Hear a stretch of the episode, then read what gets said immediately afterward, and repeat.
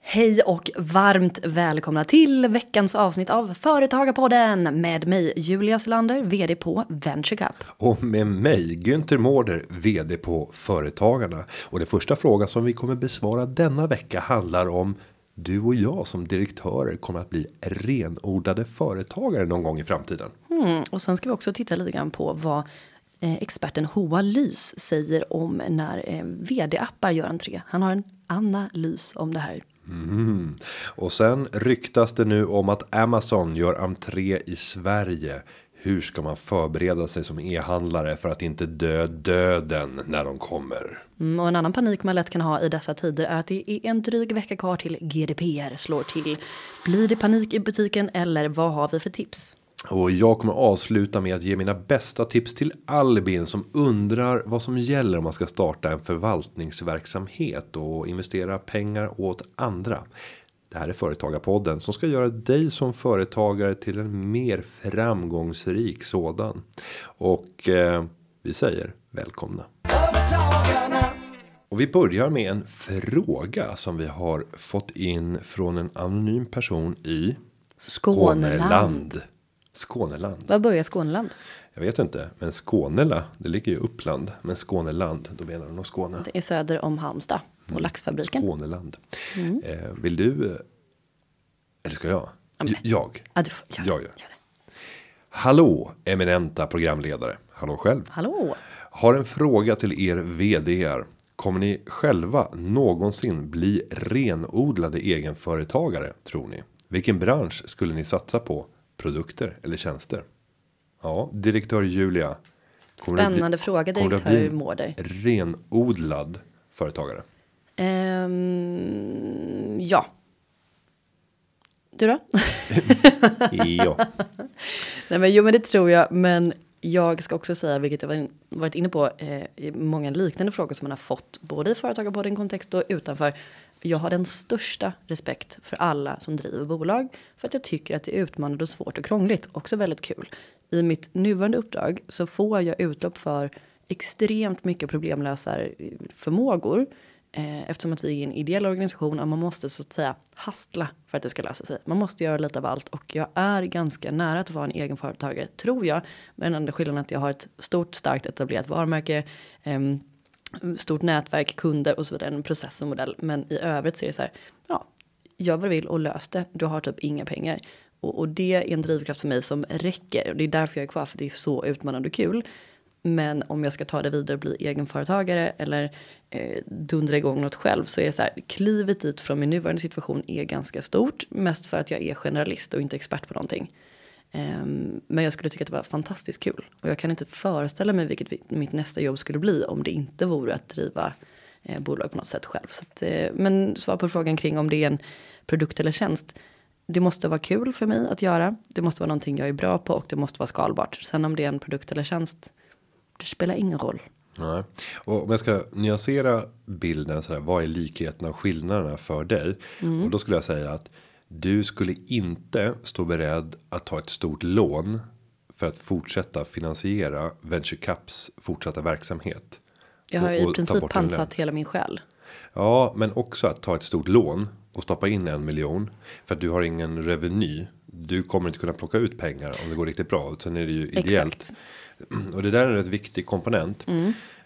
För min del, jag har ju varit företagare och går tillbaka i livet. Jag startade mitt första bolag när jag var 18 år. Och sen så försörjde jag mig. Och man pratar så här, renodlad företagare. Nej, jag har inte 3 år där jag enbart har försörjt mig på företagandet. Utan det har alltid varit en hel del olika uppdrag vid sidan av.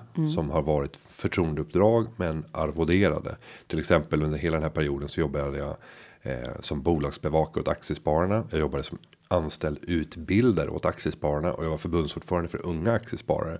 Så det gav ju också liksom en grundtrygghet varje månad. Sen så för snart 4 år sedan så grundade jag ett bolag och där skulle jag nog säga att men nog renodlad företagare, vad är det? Ja, där är jag ju ordförande. Jag arbetar inte operativt i det, men vi är 3 stycken som har grundat det. Jag har framförallt varit den som har finansierat uppstarten. Och sen så nu har jag köpt in mig sedan förra året. i ett familjeföretag i tredje generation, trävaruindustri.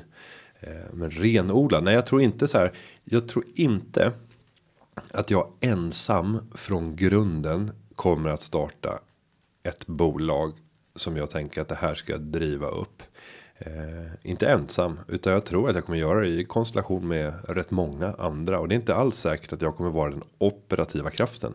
Utan det kan säkert vara som i kunskapsgruppen GM, utbildningsbolaget som jag har. Att jag verkar som ordförande, men kanske arbetande styrelseordförande under inledningen av uppstarten. Men sen att man kan växla över. För det tänkte jag också på att det... Fasen var svårt. Men livet är långt. Man kommer ju sannolikt, i alla fall jag, om jag får välja själv och har hälsan och ett långt liv, så kommer jag vilja arbeta hela mitt liv. Och sen i vilken utsträckning och procent. Men mitt nästa jobb, jag är ju sugen på att vara, i och med att jag nu då är i egenskap av VentureCup och ideell organisation, så det går väldigt bra för verksamheten, men det är svårt att sälja för att allting måste vara gratis för alla användare hela tiden. Är du med på utmaningen?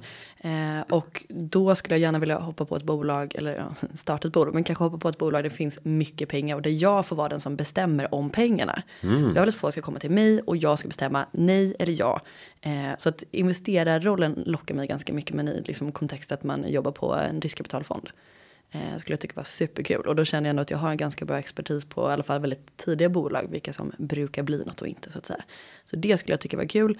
Men sen skulle jag i princip kunna jobba med vad som helst som är roligt, utmanande, härliga kollegor, där det finns förändringspotential. Och så tänker jag att få väl rassla tag i det här gamla styrelseuppdrags liksom genen som jag hade ett tag. Som du säger, att vara arbetande styrelseordförande är kul. Det kan vara väldigt roligt.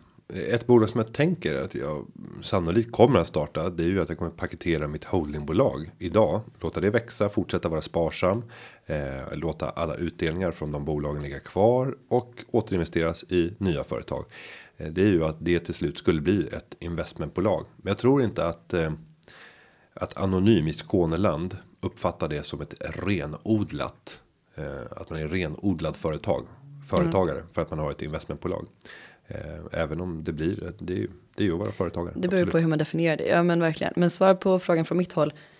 Jag skulle vilja, steget för mig, den största respekt. Så att på något sätt, och kanske konsulta min expertis på något sätt, skulle jag gärna vilja göra. Oavsett om det är vid sidan om en anställning. Men det är inte skalbart, eller tänker du att du... Nej, men det är ju därför jag broderar ut svaret här. Det är därför jag säger nej. Jag tror inte att jag skulle bli en renodlad företagare, för att det jag skulle vilja göra är att hyra ut min kompetens, och då är det ju antal timmar. Eller så gör man en Julia-bot. Där du samlar all din expertis och så kan man sälja den här botten som är lika smart som du, för det är du. För det är du som har programmerat botten. Absolut. Julia-botten tar vi. Men jag håller ju redan på. Jag har ju det här chippet i min hand. Ja. Det är där jag, det är det den gör. Den börjar tanka in all min expertis. Det statligt finansierade RFID-chippet. Som ni, kära lyssnare, har finansierat. Ja. Det är helt sjukt. Ja, det är faktiskt sjukt. Ryssen lyssnar på mig och därmed också på er, kära barn. Men vad spännande. Och Anonym i Skånland, vad tror du om framtiden för mig och Günther? Ja. Vem tror du kommer bli mest framgångsrik? In och gissa. Och vad är framgång? Det får man också definiera. Är det lycka eller är det sparkapital? Ja. Slösa och spara har svarat på en fråga. Vår nästa spaning, och det var därför jag försökte komma in lite grann på Julia-botten. Vad spännande. Det är en ny app som har utvecklats. Och nu har det här appföretaget skjutit in helt galet mycket pengar till Företagarpodden. Så det är därför vi kommer att tipsa och berätta om den här. Så är det faktiskt inte. Jo, nej, det är det ni inte. Kan inte lita på Günther i sådana sammanhang, men ni kan även mig. Ärligheten själv. Och det är den svenska stjärnpsykologen Hoa Ly. Det slutar. Varför är det här så roligt att vara psykolog heter Hoa Ly? Hoa Ly. Det är ett väldigt... Det är ett applicerbart efternamn, tänker jag. Ja, och så tänker jag så här, om Hoa får barn, så bara, min första dotter, hon heter Anna. Lys. Och här är hennes bror, Dia Lys. Ja, här börjar spåra. Och kusinen Parra. Paralys. Nej, okej, men det är fantastiskt. Ja, och nu kan jag inte uttala det här. Men appen heter Chim, eller Chim. Chim, tror jag. Chim, tror jag. Chim. SHIM. Och den är utvecklad för direktörer och chefer för att vara en bot som just ställer frågor. Det är en chattbot som ställer frågor till dig där du ska ta ett antal break under dagarna för att svara på de här frågorna. Och det är utvecklat utifrån en KBT-metod som gör att du ska söka svaret själv på de frågor som egentligen är så självklara kopplat till vad du borde göra eller vilka är dina styrkor och svagheter, hur borde du agera, och den ger påminnelser om hur du ska prioritera. Och jag har ju inte testat den själv så jag kan inte säga någonting, men den ger till exempel liksom instruktioner utifrån vad du svarar på, så kan det vara att du ska ge liksom positiv feedback till den personen som du nu tänkte på hade gjort den viktigaste insatsen under den här veckan. Har du inte gjort det, gör det nu. Så att den manar hela tiden till olika typer av handlingar som gör att du upplever dig själv som en bättre chef och får högre tillfredsställelse, och förhoppningsvis att omgivningen höjer sin produktivitet för att du gör det som du egentligen vet att du borde göra men som du glömmer bort på grund av att du drunknar i liksom de vardagliga brandkårsutryckningarna i chefskapet. Då kan Hoa Lys och Kim ge dig påminnelser. Sluta. Nej, och den här har faktiskt testats rent vetenskapligt. Det är Linköpings universitet som står bakom den studien, och testpersonerna upplevde efter 2 veckors användning en högre livskvalitet och mindre stress. Men jag tror verkligen på det här. Nu har inte jag provat appen, men jag ska göra det. Och apropå någonting som du sa i ett tidigare poddavsnitt, att du hinner inte med, du tror inte på work-life balance, du träffar alla dina vänner och så vidare. Ja, men det gjorde jag. Jag träffade en vän i helgen. Dels hemma hos mig och sen var jag på Svensexa i Västerås. Spännande. Så nu har jag träffat vänner. Nu har du tickat av den boxen. Ja, nu behöver inte göra det på ett år igen. Nu är vi klara. Nej, men jag tror mycket på det. Jag går ju i terapi, och det har jag ju sagt tidigare så det är ingen hemlighet. Och det är otroligt bra men otroligt dyrt. Alltså jag går 1 gång i veckan. Det kostar så mycket pengar. Ja, men en sån här grej då. För det är ju inte några frågor som är så här helt oväntade, kan jag tänka mig. Nej, men det är det jag försöker klura lite kring. Sen är jag väl absolut en early adopter vad gäller teknik, och jag har ju inga problem med att mata in all min information i olika system. Så att det är inga konstigheter. Men du är ju den som ska vara testpersonen. Nej, men jag vet, men då tänker jag att då gör vi så. Du ska ringa till Hoa Ly. Jag ringer till Hoa Ly och sluta. Jag vill heta det. Jag tycker det är skitcoolt namn. Anna, Dia och Para. Det här är mina barn. Ja. Skitcoolt. Men jag tror verkligen på den här tekniken, alltså rent i teorin, för att ja, men, alltså jag tror att man skulle vara ärligare med en app än kanske med en terapeut. För att jag är också lite av en pleaser. Det är klart att jag säger sanningen till min terapeut, annars vore det dumt att betala sinnessjukt mycket pengar om man bara ljuger och förställer så här en bra bild av vad man gör för tokerier. Men jag tror att appen kan vara ännu bättre, och ofta så är det ju inte någon rocket science vad man borde göra. Man vet oftast också svaren inom sig själv. Vad borde jag göra? Det är bara att någon annan måste säga det till en. Jag provar. Men om man vill prova så kan man hitta den på hellochim.com. Och jag blir lite... Får du avslöja någonting? Eller vill du avslöja någonting? När du sitter i terapi. Har du pratat någonting om dig? Om vår relation? Alltså hur kunde jag veta att du skulle fråga det här? Varför undrar du? Jag inblandad i de där samtalen. Du är inblandad i de mörkaste samtalen, Gunther. Ja. Men om det kanske är så här, ja, men är det en stund där du finner glädje? Så det kanske är så att du ska podda mer tillsammans med Gunther. Ja, nej, det är inte en diskussion som jag har tagit upp med Daniela. Men det kan jag göra om du vill. Vet hon inte ens vem jag är i ditt liv? Jag tror inte att hon gör det, nej. Det är lite tårar här som kommer. Ja, men det känns väldigt konstigt. Nej, men, att du går och pratar med någon annan. Ja, kära poddlyssnare. Jag och Gunther brukar också ha en privat avstämning innan vi börjar spela in. Och ibland har jag tänkt så här, undra hur det skulle låta om man råkar ha på play-knappen och det här kom ut i etern. Om det kom till terapeuten. Så bara, vi kör den här kvarten innan vi börjar. Om det skulle komma till terapeuten skulle det bli asbra. Daniela vet allt om mig, typ. Förutom dig. Men man kan se det som en bra vad ska man säga, feedback. Att vi pratar ofta om saker som är skit eller utmanande. Och det här är så pass bra så att jag nämner inte det. Det är bara någonting jag tycker är kul. Men ur det ska man ju hämta energi. Ja, men, så jag tänker ändå att det är en sån här källa. Du är törstig. Ja, men det finns ju en fjällbäck där med jätterent vatten. Drick ur fjällbäcken. Jo, men jag är ju i fjällbäcken. Du är min fjällbäck. Är det du vill att jag ska säga? Åh, vad glad jag blir. Ja, det var inte alls framtvingat. Men jag tror att du skulle behöva må bra av att gå i terapi hos Daniela. Så jag kan skicka dit dig. Men du får se, det blir... Men slut hålla på att göra konstiga ljud. Nu kan jag få ta en till liksom spaning inom det här med digital terapeut och vd-bollning. Ja. Det är faktiskt så att det är ju... ryktet går ju att Amazon kommer till Sverige. Amazon, säger man i Sverige. Det är en väldigt bra grupp som man kan lyssna på Spotify. Det är också en väldigt bra gammal bil. Det finns också en sång om den här gamla bilen. Mm. Ja, nej men skämt så det Amazon. Kan du uttala det? Amazon. Och vad ska man då ta sig till? För då kanske man är e-handlare och tänker, jag kommer bli utkonkurrerad, eller vad händer? Ja, vad tänker du? Nu ska vi säga att det här är inte bekräftade uppgifter, men e-handelsinvesteraren Staffan Mördahl har sagt det här till Breakit, att de kommer att komma någon gång mellan maj och september i år. Men det var ganska troligt. Ja, och så skrev jag så här. I Tyskland såg man exempelvis att Amazon tog 40% av marknaden för kontorsvaror på bara 6 månader. Ja, och då tänker jag så här. Så har vi en fråga. Om du var e-handlare, hur skulle du agera om Amazon kliver in på allvar på den svenska marknaden? Mm. Ja, vad ska man göra? Jag lägger ner. Dra. Ja. Fundera ut någonting annat. Nej, alltså jag tror att man överdriver effekten av en enskild aktörs inträde. Sen är det så här att ja, om du har en väldigt enkel och rak e-handel där du inte har någon interaktion med dina kunder, utan det du jobbar med det är att ha en bra sökordsoptimering så du kommer upp när folk googlar på det, och du har en prissättning som är väldigt attraktiv, och det kommer sannolikt leda till att du har en lönsamhet som är försvinnande låg. Och har du ingen interaktion med dina kunder, då ligger du riktigt risigt till. Ja, jag tänker vad det är för typ av bolag som har det. Ja, men som de skrev, kontorsvaror. Mm.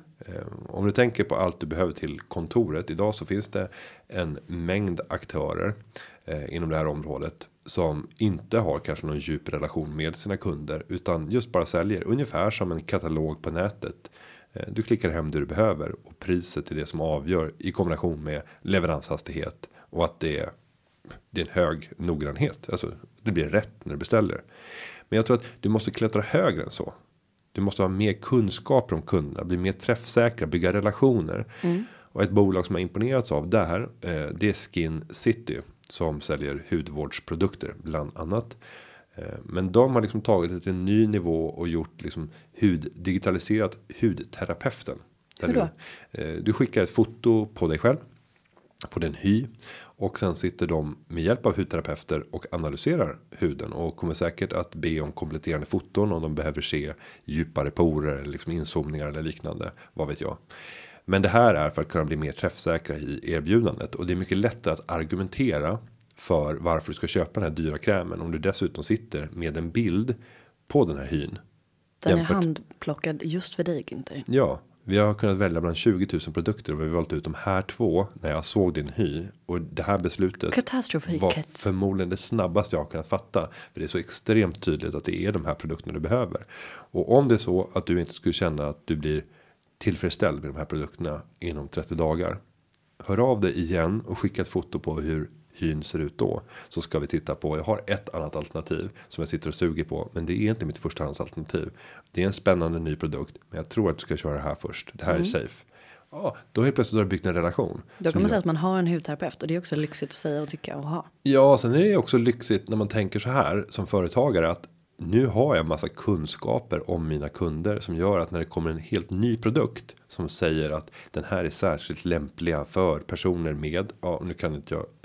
Nordisk hudtyp som nordisk ofta blir alltså, pigmentlös. Nej, med djupporer och stora pormaskar är den här för.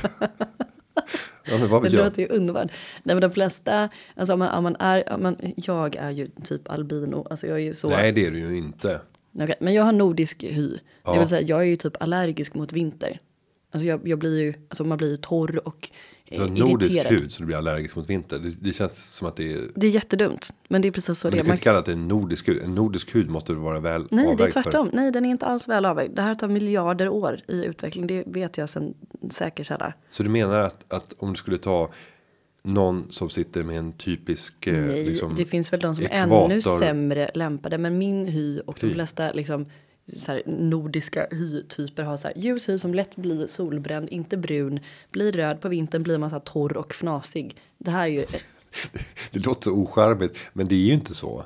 Jag har inte sett någonting av det här. Mm, tack, det var det jag fiskade efter. Men det är bara för att jag använder min hud. Nej, jag skickar alltså in bilder till Skin City. Nej, men nu gör vi inte det, och jag har faktiskt aldrig hört talas om detta. Men det låter ju väldigt spännande. Det handlar ju om att skapa relation med sin kund och faktiskt nischa in sig och skapa men just hållbara relationer så att man är fast. Ja, och tänker jag så här. Jag har faktiskt varit på köpstigen i helgen. Jag har varit så förbannad på mitt gamla trådlösa nätverk så att nu har jag äntligen installerat ett nytt mesh-nätverk. Och där är det ju... Alltså, man vill ju bara få det löst, och nu har det dragit ut på tiden och liknande, och till slut så fixar jag det själv och det tar några timmar. Men hade det varit ett högt serviceinnehåll, det hade varit ett riktigt attraktivt pris, så hade jag ju stått beredd att köpa det. Mm. Med service inkluderad. Du har varit på köpstigen, det låter oroväckande. Jaha, ja. Okej, då tycker jag att vi styr oss tillbaka till utgångsstigen istället, och så kan vi ta en fråga som har blivit inskickad till Företagarpodden. Ja, och den kommer från Elisabeth. Och Elisabeth har skickat in på företagarpodden.se-formuläret tror jag, för det är en lite längre fråga. Ja, det är det. Och hon är orolig för någonting som kommer att inträffa om 9 dagar från det att det här avsnittet släpps, nämligen den 25 maj. Och det är 4 bokstäver och det börjar på... GDPR. Yes. Så här skriver Elisabeth. Hej, Företagarpodden. 25 maj börjar nya GDPR-lagen gälla vad jag förstår. Men vad händer om man inte hinner klart med allt som måste göras? Till exempel det här med att få in samtycken för att lagra kunders data och så vidare. Utgår böter direkt. Jag har ett stort kundregister där även känsliga, inom parentes frågetecken, data ingår, såsom vilka matvaror de brukar beställa, och det kanske räknas som personuppgifter. Känns lite oklart. Tacksam för svaret, avsnitt innan den 25 maj. Hälsar Elisabeth. Och vi har låtit Företagarnas expert på rådgivningen när det gäller GDPR, Karin Berggren, svara på frågan. Mm. Och det hon är tydlig med, det är ju att ja, är man inte klar i tid till den 25 maj så bryter man ju mot reglerna. Sen måste man då göra en bedömning. Att gå mot röd gubbe är också att bryta mot reglerna. Förvisso, ja. Ja, men då får man tänka så här, vad händer om jag gör det? Men för att det ska bli ett skadeståndsansvar och det ska utdömas böter, så måste någon registrerad ha skadats för att du bryter mot reglerna. Och skadan kan man ju så att säga definiera på olika sätt. Bara den kunskapen som kunden kan ha om att du har hanterat det här och att det löper risk för skada kan vara en skada. Mm. Du förstår? Jag förstår. Ja. Att det kan komma på villvägar. Att det finns, du har blivit utsatt dem för en risk att någonting kan hända som inte är önskvärt. Men sen ska man också säga att det är Datainspektionen som gör de här granskningarna och ska se till att lagen efterlevs. Jag ska inte vara den som är den, men jag tror... Men du är den. Men jag är den som är den. Jag undrar alltid vem det är som är... Jag är den som är den. Du är den. Mm, nej, men jag har varit den som är den vid ett tillfälle. Och det var när min... svåger heter det, va? Min frus lillebror hade dop och ja, för sitt barn. Då serverade de smörgåstårta. Och då kände jag att jag var den som är den. Jag är inte den som är den. För det är jag. För jag är den som är den. Du tog hela schabraket. Nej, fast egentligen så är det konstigt. För när man säger jag är inte den som är den, då tar man ju väldigt mycket. Man tar typ den sista biten. Men man kan använda det i... Nu går vi tillbaka till stigen. Mm. Okej, det är kanske inte så jättetroligt att Datainspektionen kommer att granska just ditt bolag. Och gör de så är det väl först flera varningar. Du måste få en chans att reparera det här eller att åtgärda det som de tycker är fel. Ja. Ja. Men sen så ska du sträva efter att göra rätt såklart. Du ska följa lagen. Men jag skulle säga, det här är bara min tolkning, men alltså... Om du har påbörjat att du ska liksom förändra det så räcker det. Du måste ha en tydlig plan för okej, men om den här typen av bolag har jag. Det här är känsliga uppgifter och det här är de 15 stegen som jag kommer att vidta för åtgärder. Är jag inne på steg 3 av 15 och inte klar med alla 15, då är det fine. Mm. Men bara du har en plan för hur du ska göra. Och vi har ju också pratat om det här lite mer utförligt i ett avsnitt. Det har vi gjort. Så om man vill så kan man gå in, jag tror det är avsnitt 118 där vi pratar om just GDPR. Så vill man gå in och lyssna där och liksom förkovra sig så kan man göra det. Jag tror till exempel inte att det är avsnitt 118. Du tror att det är... Nej, nej, för det var förra avsnittet. Fan, jag hade 118 i huvudet. Det var nej, inte det. Säg inte vilket avsnitt det är, men det heter ju GDPR-avsnittet. Gå alltså in på alla andra avsnitt förutom 118 ja. Och lyssna på GDPR i expertisfrågan. Sen säger jag till Elisabeth att det här är ju avsnitt 119. Om du går in på företagarpodden.se till avsnitt 119 ja. Då kommer vi att lägga ut ett långt utförligt svar från Karin Berggren. Som besvarar den här frågan i en ännu djupare dimension. Och dessutom så har du som medlem möjligheten att ringa in till Karin. Så kan du ställa mer explicita frågor kring processen. Räcker det här och förklara vad det är du har gjort. För att på så sätt få mer individuell hjälp. Ja men precis i kontexten ditt bolag. Alltså en specifik fråga. I ditt bolag. Mm. Ja. Mm. Varför ser du? Nej, men det är så här, dittbolag.se. Så bara, nej. Nej, men det sa jag inte. Jag ville förtydliga vad du sa. Ja. Så med det så lämnar vi Elisabeths fråga och går in på den avslutande frågan. Det är Albin i Linköping. Han har så här. Hej, jag är väldigt intresserad av ekonomiska placeringar. Och nu har flera i min närhet efterfrågat mina tjänster som kapitalförvaltare. Det skulle inte, i alla fall initialt, röra sig om ett gigantiskt kapital utan kanske i spannet 500 000 till 1 500 000 kronor. Är det möjligt att bedriva en fondliknande verksamhet på en sån liten initialskala? Och vilken bolagsform lämpar sig i sådana fall bäst för detta ändamål? Jag skulle vara mycket tacksam över ett svar på denna fråga. Tack för en bra podd. Från Albin. Mm. Och det här är ett trixigt område. Just kapitalförvaltning är omgärdat av väldigt mycket regler. Mm. Vilket gör att när du förvaltar andras pengar så behöver du tillstånd från Finansinspektionen för att bedriva den typen av verksamhet. Mm. Så där kan man ringa till en handläggare på Finansinspektionen för att ta reda på vilka typer av tillstånd är det jag behöver. Och då tror jag att Albin kommer att dra slutsatsen att det här är absolut inte värt det för upp till 1,5 miljon i förvaltat kapital. Det går liksom inte överhuvudtaget att motivera att bedriva som verksamhet. Så att jag tänkte presentera ett annat alternativ. Spännande. Om det är så att han vill bedriva en typ av investeringsföretag men inte göra det i form av en företag så kan man tänka en förening. Att du gör en aktiesparklubb. Och... har man en aktiesparklubb så kan du ha till exempel 10 medlemmar. Alla kan satsa olika kapital i den här aktiesparklubben. Ni skriver ett avtal om vad som gäller för in- och uttag från aktiesparklubben. Ni skriver också i avtalet vad som gäller för att fatta investeringsbeslut. Det kan vara så i en aktiesparklubb att det är en ensam person som beslutar om det. Det är inga problem. Och då är det andra typer av avgifter? Ja, alltså problemet är när du tar ut betalning för det. Det är där det jobbiga kommer in. Mm. För då är det ett professionellt utförande. Alltså tar du betalt då är du ett proffs. Så att då börjar du omfattas av de regler som finns. Men det kanske är så att jag tänker att Albin vill kanske i framtiden jobba i branschen som förvaltare. Eller starta ett företag. Men då behöver han långt mycket mer kapital hos personer som vill ge honom förtroendet. Så att jag skulle säga att det här är ett bra sätt. En aktiesparklubb där du får den yttersta beslutande rätten i alla investeringsfrågor. Kombinerat med att du gör det här gratis för att bygga upp ett track record som du kan visa upp. Om du skulle gå till en finansförvaltningsavdelning av något slag i ett bank eller i en fondkommissionär eller liknande. Så hade du förmodligen åtnjutit väldigt stort förtroende om du hade kunnat visa upp ett track record som är fantastiskt. Mm. Och där du kan beskriva din strategi och hur du jobbar.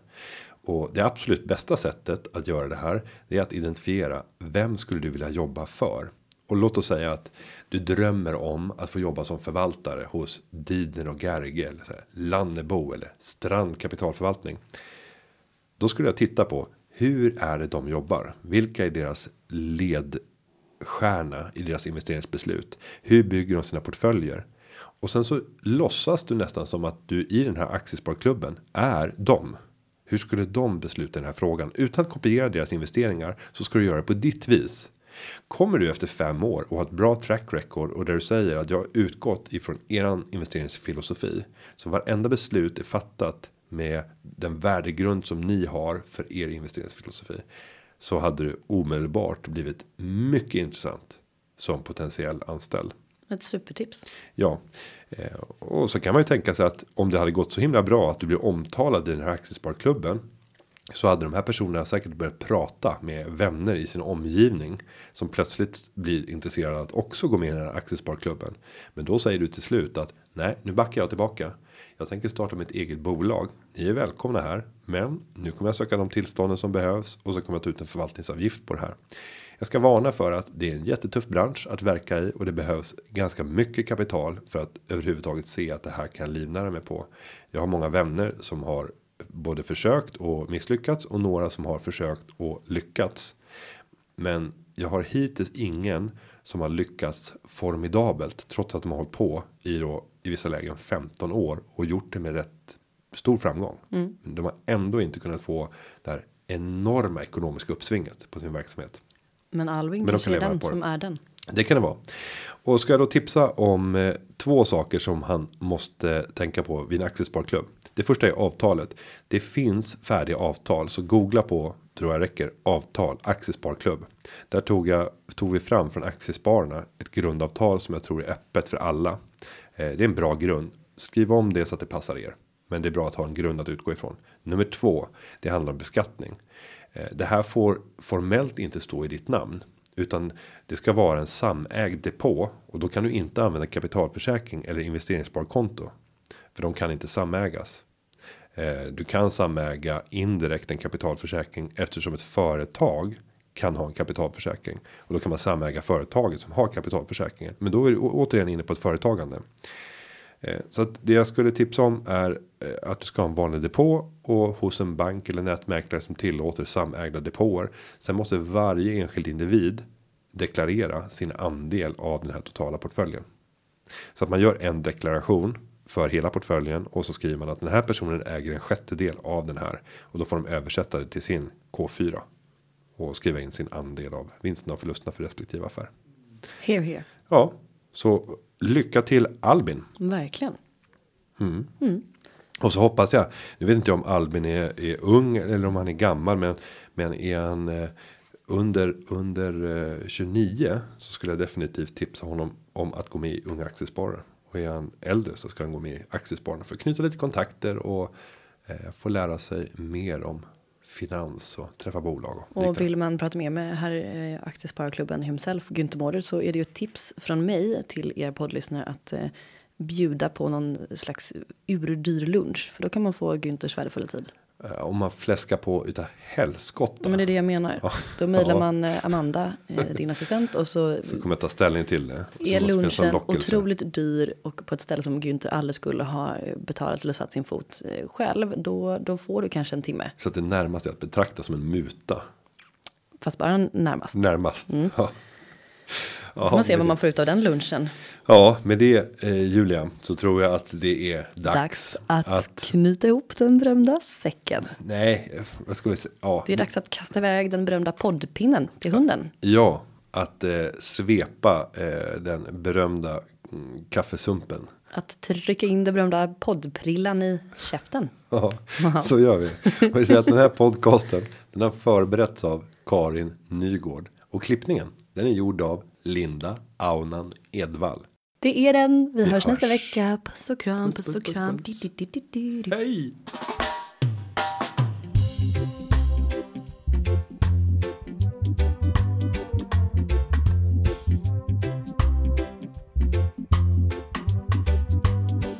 Företagarna. Ja, ja, ja, ja, ja, ja. Företagarna. Ja, ja, ja, ja, ja, ja.